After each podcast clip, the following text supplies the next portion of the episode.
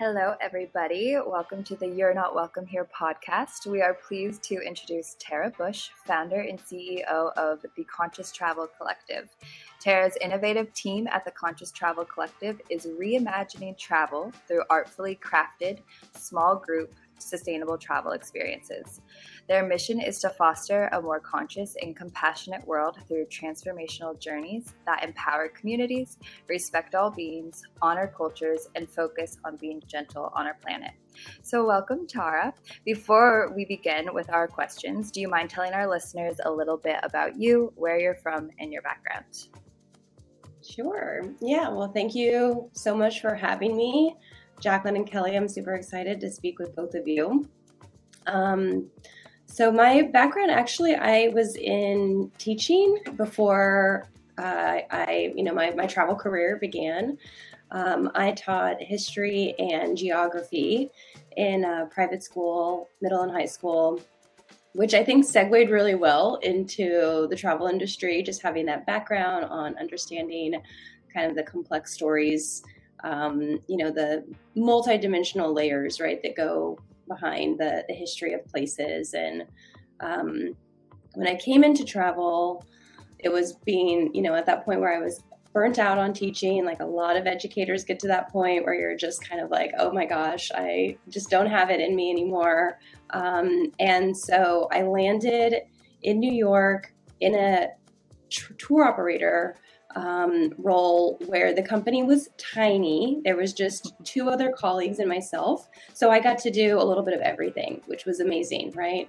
Everything from like working with clients and creating itineraries to trying to start up our social media pages that were brand new, writing blogs, reaching out to, you know, media, everything. Um, so I feel like that set me up really well. And I had a lot of different freelance positions, most of them focused on kind of the sales side in travel. so a lot of the travel that, you know, the experiences I was planning was what you would call like mainstream, you know, mass kind of tourism. Um, and it just didn't really sit right with me that this wasn't how I would want to travel this was the kind of pop in, pop out. Like the travelers were having really generic type of experiences they could have pretty much anywhere. Didn't have any sense of place with where they were traveling to. Um, and I wanted to be a part of creating something that was just more aligned, that I felt like was not going to leave this harmful wake on the destination which no fault to the travelers i don't think they really realize that's what's happening. You know it's like we can see it because we have these tools and understanding. We know the impact. And we also know what you know can happen when you're trying to intentionally create a positive impact. Um, but i knew that's where i wanted to go. And so during covid i really worked on working on different certifications and networking and really digging deep into sustainable tourism. Um, and then I decided that, you know, I wanted to try to create something on my own that could not only create the type of trips that I thought were important that people, you know, should be taking and would enjoy taking, but that could offer like an education piece. So kind of coming back around to, you know, my role as an educator, wanting to um, show people the elements that I thought were kind of missing, fill in the gaps of the things that maybe they don't understand, so that even if they only ever took one trip with me, they would leave having a new awareness, having a new understanding, knowing how to create those travel experiences on their own, you know, hopefully forever into the future. So, yeah, that's me. That's great. And it's so helpful to hear your background and kind of what, what led to this point. So, um, I think I remember reading somewhere on the your website that you're from California originally, and the, the background in California is so cool. So yeah. it sounds like you've been, and I saw on the website too, you've been working in the travel industry for roughly it's over five years at this point. It sounds like, and it, travel's always been a significant part of your life. So what specifically led to your interest in sustainability in tourism? So what was it about like the sustainability piece that really stood out to you and kind of led your journey to where you are and created this cool collective? Yeah, I mean, I think it's a lot of things, really. I have always been someone, and I don't know if it's like the California vibe, right? But I've always been someone very concerned about the environment and the oceans, and like, you know, was I don't I don't even know how old I was, maybe third grade, and I was like collecting for Greenpeace in my neighborhood and stuff. like I was just totally bought in all the way on recycling and picking up trash and just sustainable living, sustainable lifestyle. So that's just kind of how I roll. Um, when it comes to travel, the biggest kind of transformational experience for me was spending a summer in France when I was 13. Mm-hmm. So I was there with a family who didn't speak English except for their eldest daughter, who she had been an exchange student with my family and I the year before. So I knew her. I could really lean on her, you know, for like language and for help. But I was thrown into this family and I had the most amazing time. I grew so much, I gained so much confidence. You know, 13 is like a really critical age, um, especially for young girls struggling with all sorts of insecurities. And it was like, wow, the world is so big. There's so many potentials.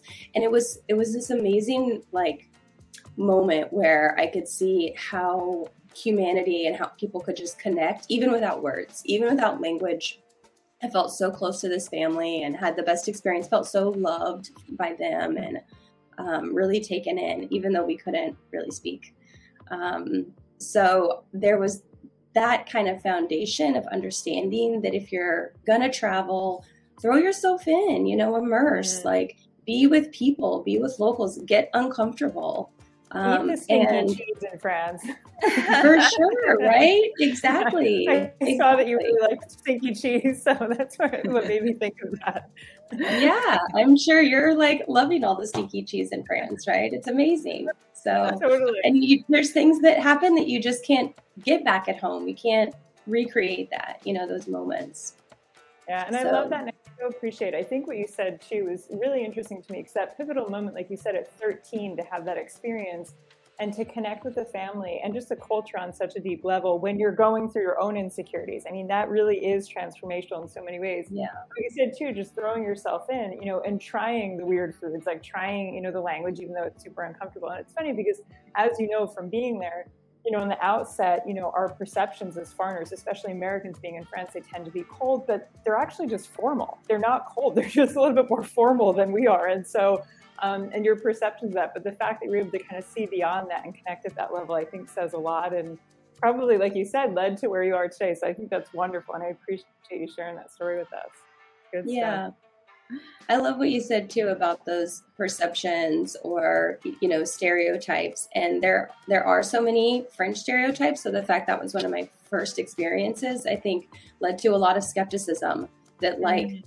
don't buy into that. Don't believe that. See for yourself. You know go meet people. Give them a chance because my experience was that that wasn't true at all.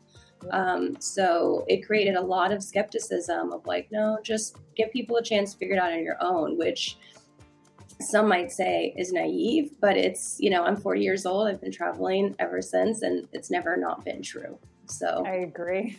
Totally agree. oh, I love it. Well, also, fun fact you grew up in California. I did too. And I think that a lot of like that has imprinted on my journey to sustainable travel as well. And I really appreciated what you had to say about immersing yourself in a new environment, getting uncomfortable, kind of talking with locals to really understand like the local landscape and just have a better tourism experience overall.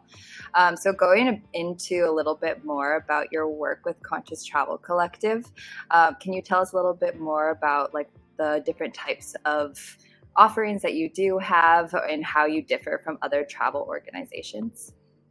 Yeah, absolutely. So we kind of um, obviously starting with the itineraries, we go a little slower, stay in one place. Like there's no, um, you know, intra-country flights or anything like that. So that's a little bit different um, than than some other places. But we do focus on small groups. So we have fixed departures, people can join, and then also private options, but still really encouraging people to travel in a group. I think there's something special about being with other people, whether they're familiar or strangers or whatever, that you kind of open up a little more to like getting outside of your comfort zone.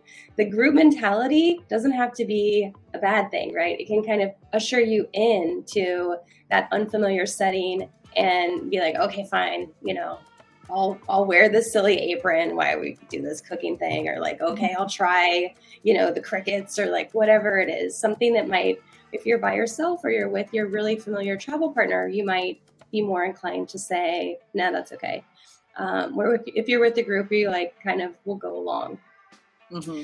Um, not only that, but I think just the kind of experience of being able to be more sustainable when you travel, a group experience does that a little bit better too. You're all together, you're sharing foods, there's less food waste, you're all in one, you know, kind of vehicle together rather than solo, um, you know, private transfers and things like that. So there's a lot that goes into the group aspect that I really like. Um, with our destinations, we launched with three different destinations. So with Vermont in the US, um, we go to these really cool, like kind of super hyper local places. Um, get a little bit off the you know regular beaten path for Vermont, which is a little bit already off the beaten path. So take that one a little farther. Um, and then we go to Oaxaca in Mexico. Uh, and we also go to the Sacred Valley in Peru. So starting from Cusco, going into the Sacred Valley, coming back to Cusco. All of the trips have um, a lot of you know experiences where we're with a guide, uh, we're getting kind of hands on in one way or another.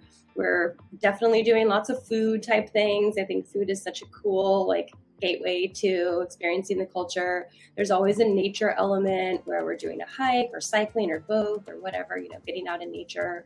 Um, there's definitely some local storytelling where try to get multiple narratives so that people can see the complexities. I think that ties into like my background as a history teacher. You can't have just one line of storytelling. Um, so trying to make sure they're being introduced to different people um, that can share their perspective and and just spending as much time as we can, you know, with with locals in the community. Again, to kind of fill out, I think that immersive type of experience. Um, and then we have a few new destinations we're adding for 2023. So we'll be in Croatia, we'll be in the Basque region, uh, which is both in France and Spain, um, and then Mexico City. So Amazing. Um, thank you so much for sharing. And I love the different ranges of destinations that you're offering, especially Vermont. Like I mm-hmm. road tripped a ton during the pandemic, just kind of getting like off the beaten path. And Vermont was one of my favorite places that I've been like in the US. I feel like it's still kind of remote for the US and like how big of a mm-hmm. population it is. Um, I also felt like a little bit like Ross from Friends, like with all the maple candy I like constantly ate. But it really has like some hidden gems up there, and I definitely think it has like a unique culture for the U.S. Um, but just a question on like how you're expanding into other destinations. How do you mm-hmm. choose the destination, and like do you have like a connection with these destinations, or what was the approach there? Yeah, so there's i mean there's definitely a connection with all of the destinations um, but I, I don't know i kind of feel like every place is you know special. Every place has something to offer. So these particular places were chosen out of the gate because um, i think they they all fall into a category of where they could be explored. Um, you know people can kind of see the destination but i think they might miss some things if they're just kind of going about it with what's most readily available. So, what I mean by that is like if you go to Vermont, you're probably going to miss some of those really cool little off the beaten path type places. You might find yourself in like Woodstock or Burlington or something like that. Um, I feel like with, you know, Peru, tons of travelers are coming to Machu Picchu. They kind of pop in and pop out, and they're missing a lot. And so these places I wanted to take people and show them, slow them down, you know, introduce them to locals and kind of show them all the things they might otherwise miss. Um, for the Basque region, I, I just kind of feel like a lot of American travelers in particular don't even really know. Maybe that's not ringing familiar. Um, they might have heard of San Sebastian or they might have heard of like Biarritz, maybe, but to have an understanding of this whole region and the culture that's there. Maybe that just like pulls at my history heartstrings or something. I don't know. Um, but so I, I, thought it was a really interesting destination that was overlooked. Uh, same thing with Mexico City. I feel like Mexico City is something that maybe your average American traveler wouldn't go. And it, it's just incredible. It's such an amazing capital city, and it's worth spending, you know, at least five or six days and kind of take it all in. And you know obviously you're not going to be able to take it take it all in but slower than you know like a weekend getaway or just skipping it all together which i feel like a lot of american travelers do. So all of the destinations i felt like had really like rich and vibrant um, cultures and food and are just gorgeous super beautiful. Um, they're also all places that i have felt like would offer a really nice experience to LGBTQ travelers. There's like a lot of travel companies that will focus just on, you know, having one kind of demographic with their travelers, but we're open to everyone, you know, men, women, trans. So we want to make sure that if we're designing a small group that we're really considering the kind of safety, comfort, and that everyone there can have a, a safe and, and welcoming experience. So that was another, you know, consideration that we had to take into account um, looking at destinations. And we have some like kind of penciled in that we want to start thinking about for 2024, but no decisions have been made. But that's pretty much the requirements that that we're considering.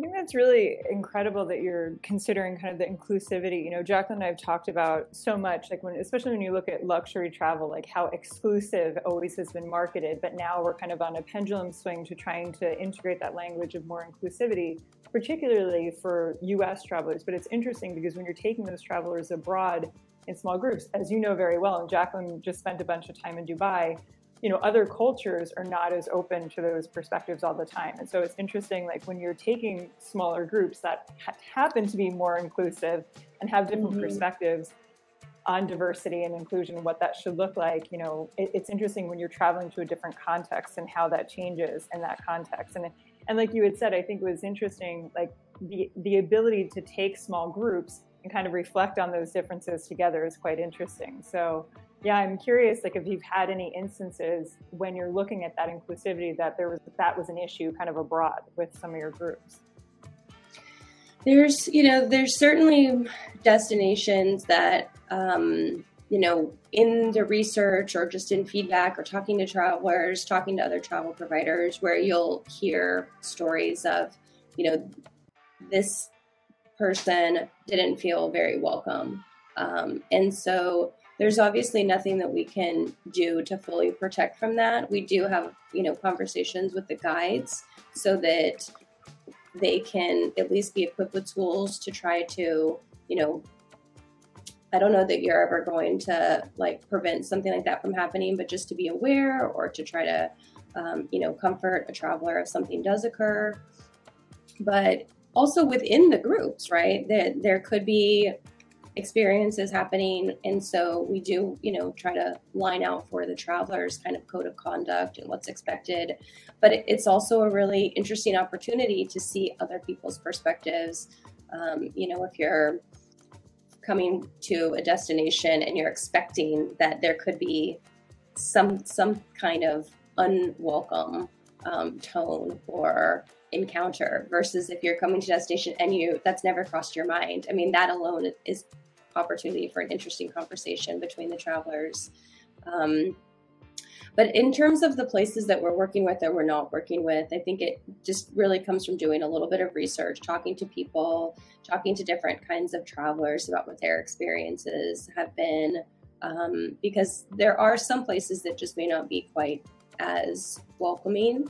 Um, but there are so many places that are extremely welcoming. So there there is a deep reservoir of you know options there um, that are interesting places. So yeah, we I, I think there's going to be a long list, and I think destinations are getting you know a little bit better. Just humanity as a whole, our awareness is is changing, and hopefully that needle is like slowly moving, and people are starting to be more aware of their biases, whether conscious or unconscious, and trying to work on those a little bit. I hope um, you know that's what i see so yeah no that's beautiful and i think that um, it resonates with my approach to it as well kelly kind of mentioned that i've spent some time in the middle east that will have some more negative opinions or just like viewpoints on like the lgbtq plus mm-hmm.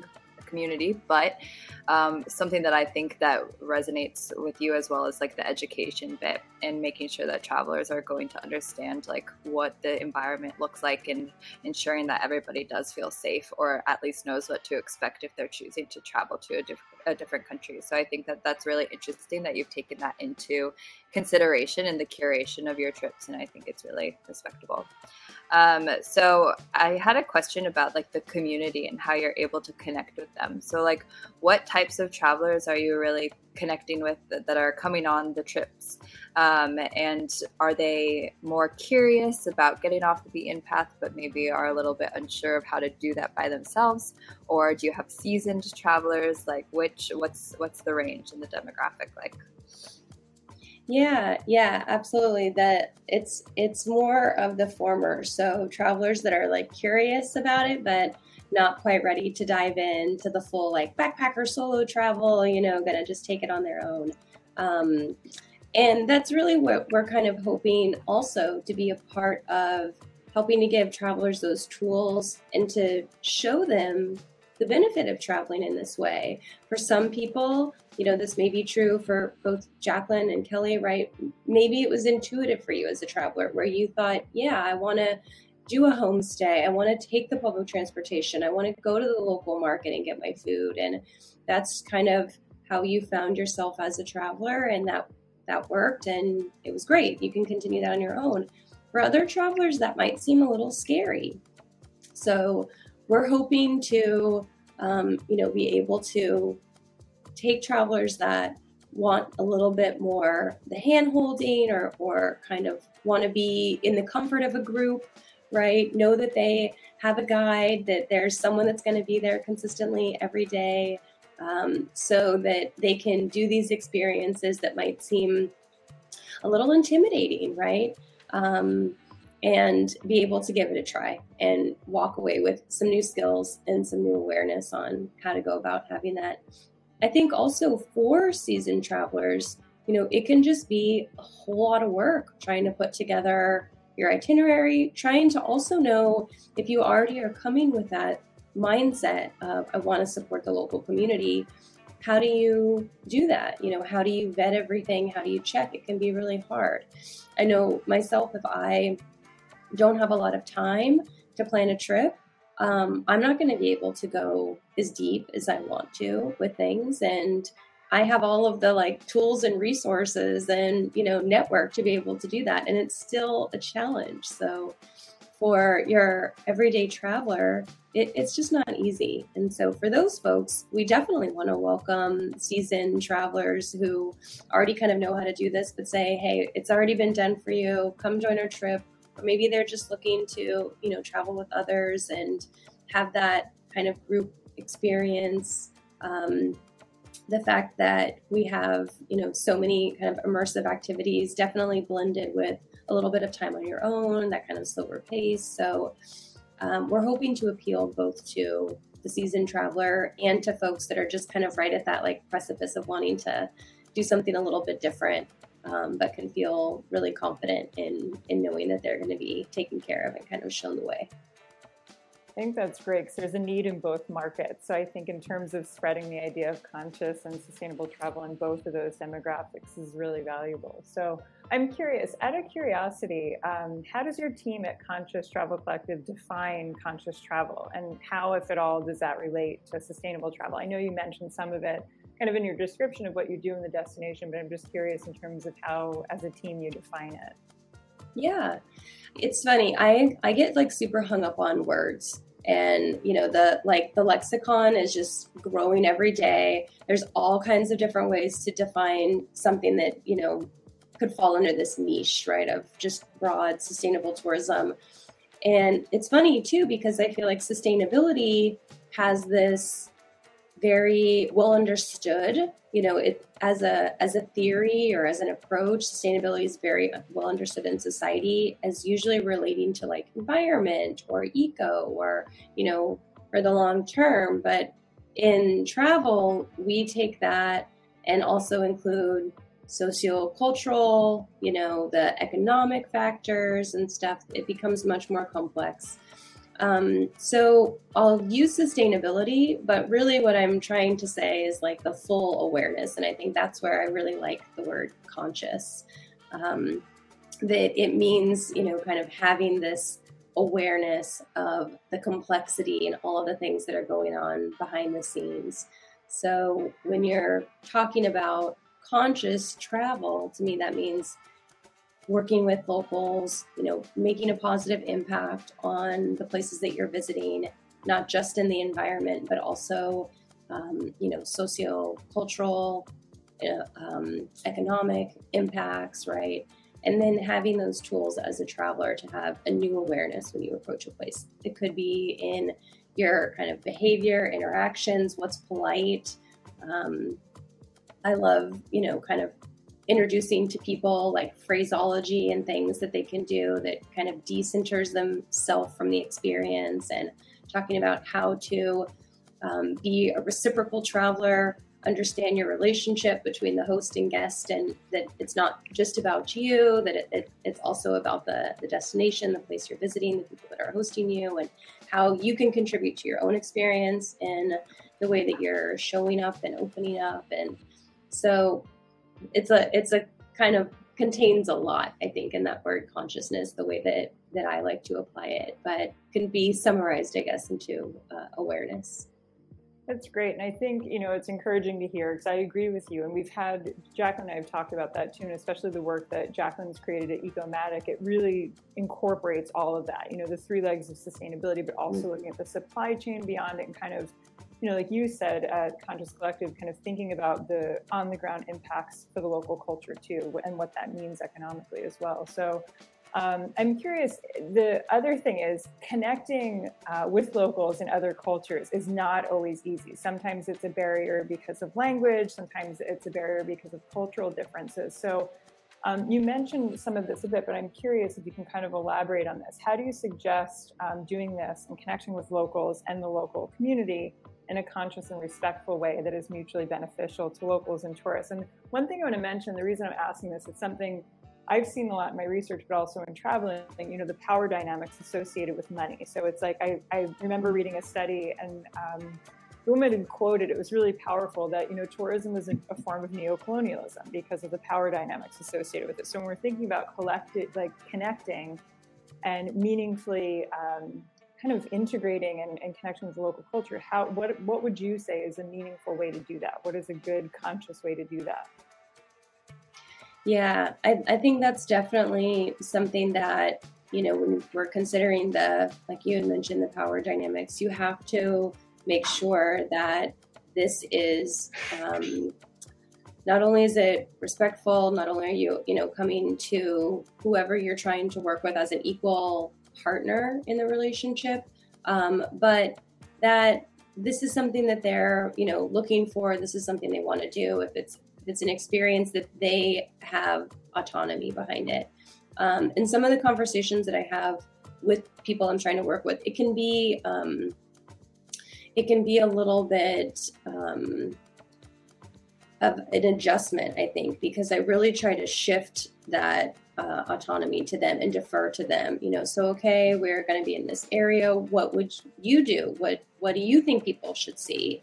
And sometimes the response will be, "Oh, well, usually we bring people here, we do this," and it's like, okay, you know, that sounds really great. I'd love to check that out. But what do you like to do? You know, if you had your friends or family coming to town, what would you show them? And is that something that maybe you would be interested in showing us? And um, you know so just trying to really create more of a, a, partnership with the experiences so that the folks that we're working with are not only just kind of guiding it or overseeing it but really they're part of curating it and you know offering this. I know some some of the things that we've talked to local folks about um, is not something that you would find on any kind of a you know other other tour or offer that they have that it's something unique um, and it doesn't necessarily hit like the checklist of things that people are thinking that they're going to want to see when they're in the destination.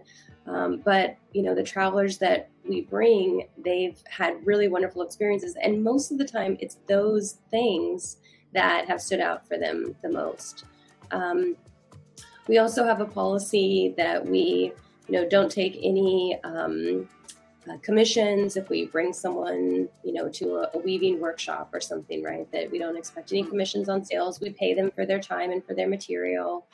Uh, a lot of times that's not necessarily the norm. So even when there is an exchange, we want to make sure it's as fair as possible. We have an ethical pay policy that's based not on minimum wages or standards, but on living wages.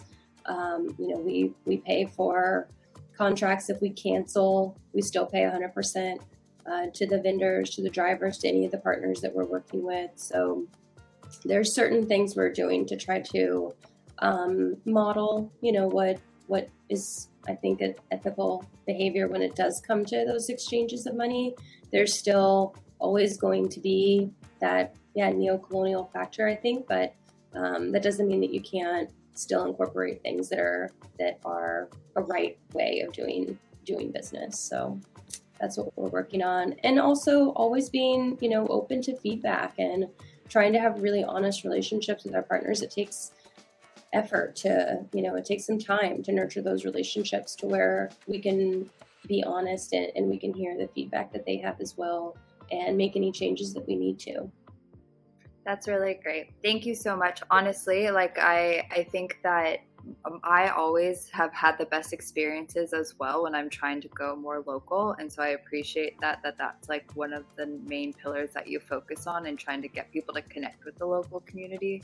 Um, that's always my biggest rule of thumb. Like if you want to be a sustainable traveler, go as local as possible. Um, so I appreciate how you're looking into that, but then not only just stopping there, but also looking into fair transactions and other exploitations that can kind of arise um, from even trying to support local that some people might not be aware of by going the extra step and ensuring that you're not going to be charging commission off of sales so that those places can get built up and then discredit like the others. So I, I appreciate that approach. And I think that that's really important. And it's like the little things like that that sometimes people just might not even be aware of. Um, so um, going into kind of like the local economy and how it's been impacted over the years, because this is a topic of conversation that it's like really um, interesting to me because I also started kind of just growing my company during the pandemic, um, which is also it was could have been seen as a derailing but like also i think that it's brought in our community a lot closer and now we're seeing like a, a resurgence like now that the world is opening up again in the interest of sustainable travel or conscious travel um, mm-hmm. so what do you think like what is your opinion on like covid and how everything has like affected the tourism industry? And how do you see conscious travel fitting in now that tourism is opening up again? Yeah. I mean i think that there is slowly been this push towards more conscious consumerism. And again i think a lot of it goes back to education and folks don't necessarily have the tools to even apply those things to travel. I do think that's why, um, you know, businesses like mine kind of fill in this gap. What you're doing, Jaclyn, with Ecomadic, this fills in a gap people need, right? It's it's missing, and it's it's very challenging for travelers to be able to put together the kind of trips I think that they would want to that have that kind of immersive, you know, low carbon footprint, but really high quality experience for them um, that gives them a sense of place that they're visiting. I think what, where the pandemic came in is that number one, people probably realize that you know experiences uh, are not going to be guaranteed or certain. That if there's something that you want to do, somewhere that you want to go, do it. Right, get yourself there, make it happen. Um, there's definitely I've seen at least, um, you know, friends that have a little bit more favorable vacation time or that are taking it where maybe they hadn't before. They would let their year come and go without taking vacation time. And I'm definitely seeing that attitude change a little bit where people got a break from their regular routines and was like, oh, actually, this is really nice. I like being home at five o'clock, or I like having my, you know, nights and weekends free. Um, I definitely think the nature impact, where people had an opportunity to go out into nature, maybe because that was the only thing they could do in their city or town. You know, in New York, here we uh, were very much kind of locked in our homes. And so if you had a car or you could get out of town and go to the beach or go for a hike like you were doing it if you've never hiked before in your life you probably went you know during covid so i think the, the kind of appreciation for nature and um, what it does for our lives and our nervous systems right? And i think that's something that we've seen come out of covid. The national parks were hugely crowded and stuff in, in 2021 so there's definitely a draw there. But I, I think that will remain where people discover that thing in themselves that feels connected to nature and they'll stick with that. Um, we did see a lot of travel in 2022 to, I think, a lot of mass tourism travel to, you know, kind of Rome and Paris and these big European spots. And um, there was a lot of crowding and over tourism there. So I think maybe the over tourism has like hit the lexicon enough, going back to words, where people might have only heard of that as it applies to Venice or something. And now they're starting to see like that can really apply everywhere. So getting a little bit more away from those main destinations. I'm hoping that like off-season travel or shoulder season will start to become part of the, the lexicon for travelers as well, or will continue to grow um, so they can realize that you can still go to Rome and Paris, but maybe go in the fall or spring or winter, right? But there's a lot that, that can be done without having to be there in July or August. Um, so just kind of different, more open ways of travel, taking longer trips, going a little slower, taking the trip altogether, right? Not missing out on your vacation, um, making that a priority. I think those are the more positive aspects of traveler behavior that I think will change um, hopefully for the long run.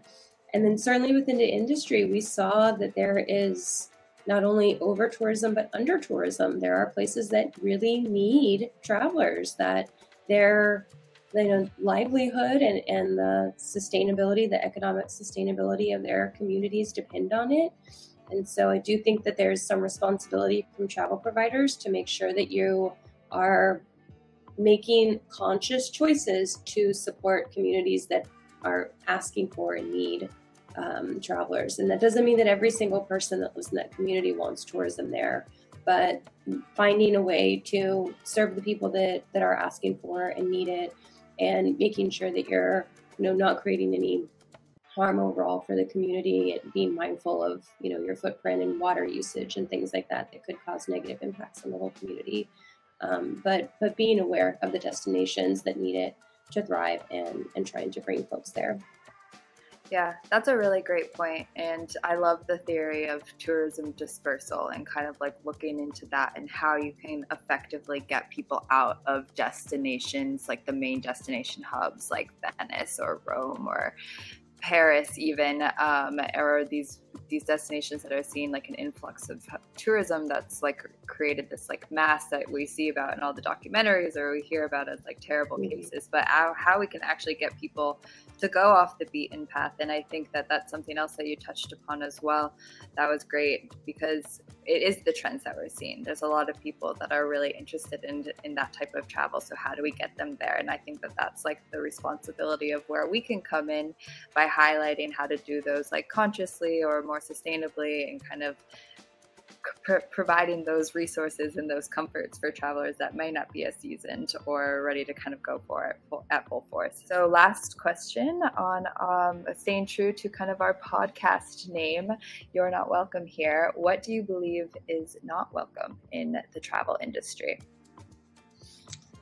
Oof, good question. Um, Gosh, a lot.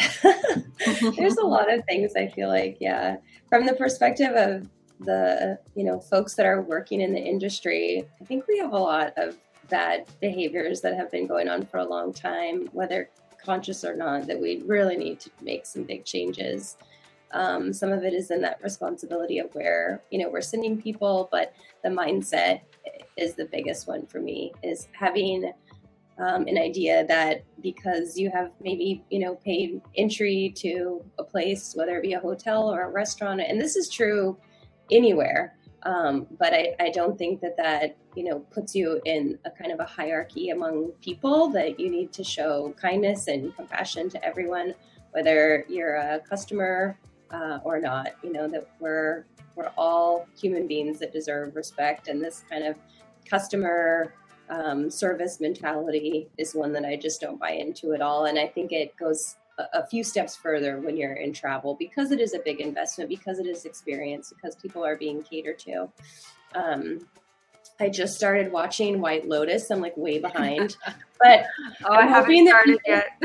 okay, I'm, I'm, only like three episodes on the first season, but it's like I was so excited because I thought maybe people will start being nicer to the you know hotel staff after watching this and seeing how hard they work, right? Um, so, but it is it's that kind of mentality. People show up and they expect uh, to be cater to in this way that I don't think is healthy. And I think it creates a barrier for the relationship. So having a, more homestays or more, you know, in-home experiences with people that you're visiting, I think can really break down that barrier. And hopefully you'll carry that with you. Um, but I think in, in terms of tourism industry, we, we have a, a lot of things that are not welcome that we need to work on. Um, yeah, and I don't know if you're looking for that response to be from like the travelers point of view um, or from from the industry, but I, I think on both ends we have work to do. But the industry needs to lead the traveler on how to get there. I completely agree with that. And I could go on a tangent about all the things that are wrong within the travel industry, but I think you yeah. answered that perfectly.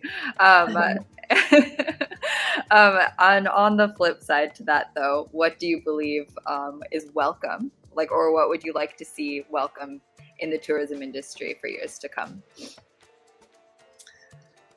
Oh gosh, yeah. Um,